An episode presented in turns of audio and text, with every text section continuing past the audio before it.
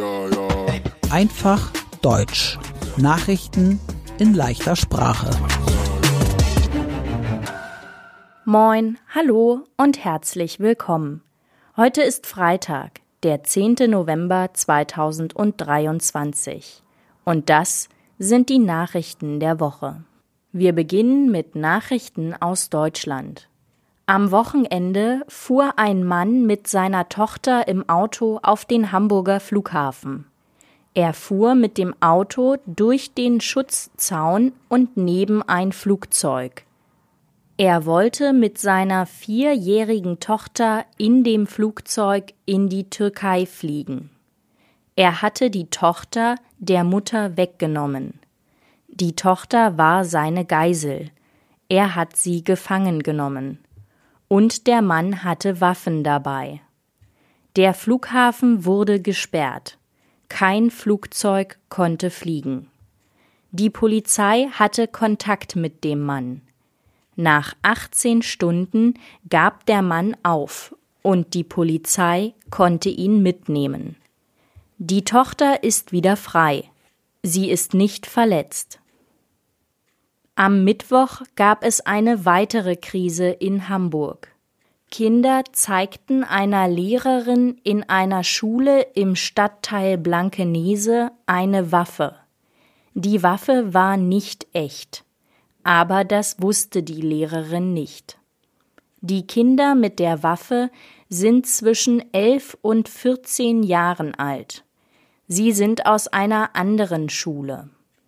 Alle Schüler in der Blankeneser Schule mussten sich mehrere Stunden lang in ihren Klassenzimmern einschließen. 400 Polizisten kamen an die Schule. Sie prüften, ob die Schule noch sicher ist und wo die Kinder mit der falschen Waffe sind. Niemand wurde verletzt. Die fünf Kinder mit der falschen Waffe wurden gefunden. Die deutsche Bundesregierung will neue Regeln für Migration. Asylbewerber sollen nur noch ein und ein halbes Jahr lang Unterstützung bekommen. Und Asylverfahren sollen schneller gehen. Es gab in den letzten Tagen wieder Demonstrationen gegen Israel und für Palästina in Deutschland. Zum Beispiel in den Städten Berlin, Düsseldorf und Essen. Auf diesen Demonstrationen sind viele Antisemiten. Antisemiten sind judenfeindlich. Die Wirtschaftsweisen sind eine Gruppe von Wirtschaftsexperten in Deutschland. Sie wollen eine Rente mit 68 Jahren. Bisher können die Menschen mit 67 Jahren in Rente gehen. Die Wirtschaftsweisen sagen, die Menschen sollen ein Jahr länger arbeiten, weil es der deutschen Wirtschaft nicht so gut geht und weil es nicht genug Arbeiter gibt. Die deutschen Gasspeicher sind zu 100 Prozent voll. Das heißt, es gibt genug Gas für den Winter.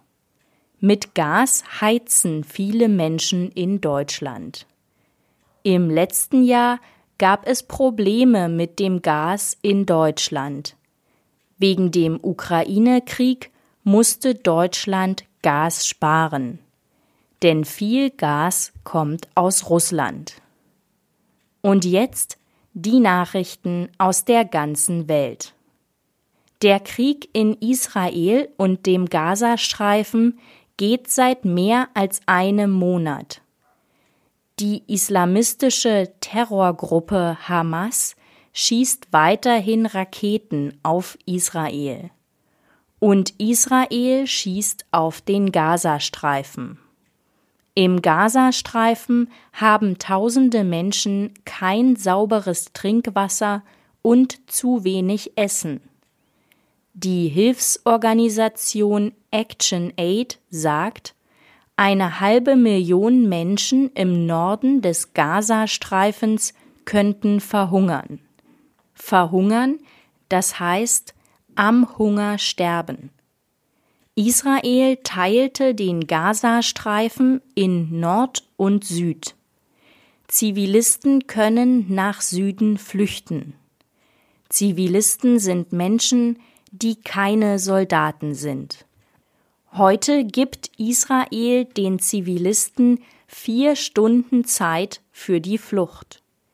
Eine längere Waffenruhe will Israels Ministerpräsident Benjamin Netanyahu aber nicht.